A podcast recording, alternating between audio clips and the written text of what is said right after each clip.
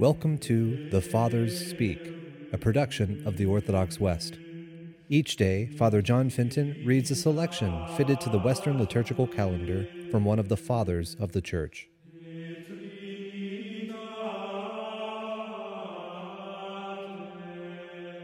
From a sermon by our Father among the Saints, Augustine.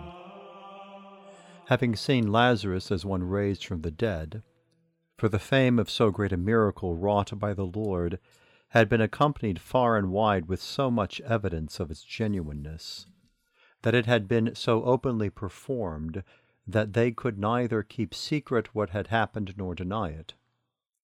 Observe then the plans which the Jews devised. The chief priests planned to put Lazarus to death also. O foolish thought and blinded rage! Could not the Lord Christ, who raised a dead man to life, raise one that was slain?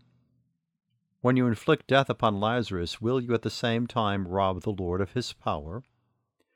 And if it does seem to you that a dead man is one thing, a man murdered is another, observe that the Lord did both.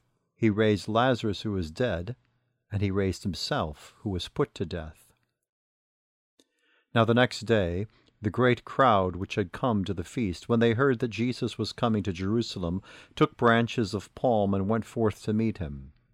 And they cried out, Hosanna!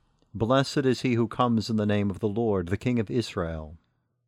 Palm branches are used as tokens of praise to signify victory because the Lord was about to overcome death by dying, and by the trophy of the cross to triumph over the devil, the prince of death.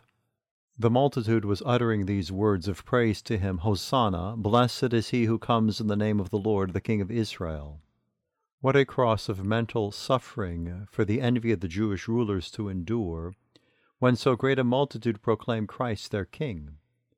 But what was it to the Lord to be King of Israel? What great thing was it for the King of ages to become the King of men?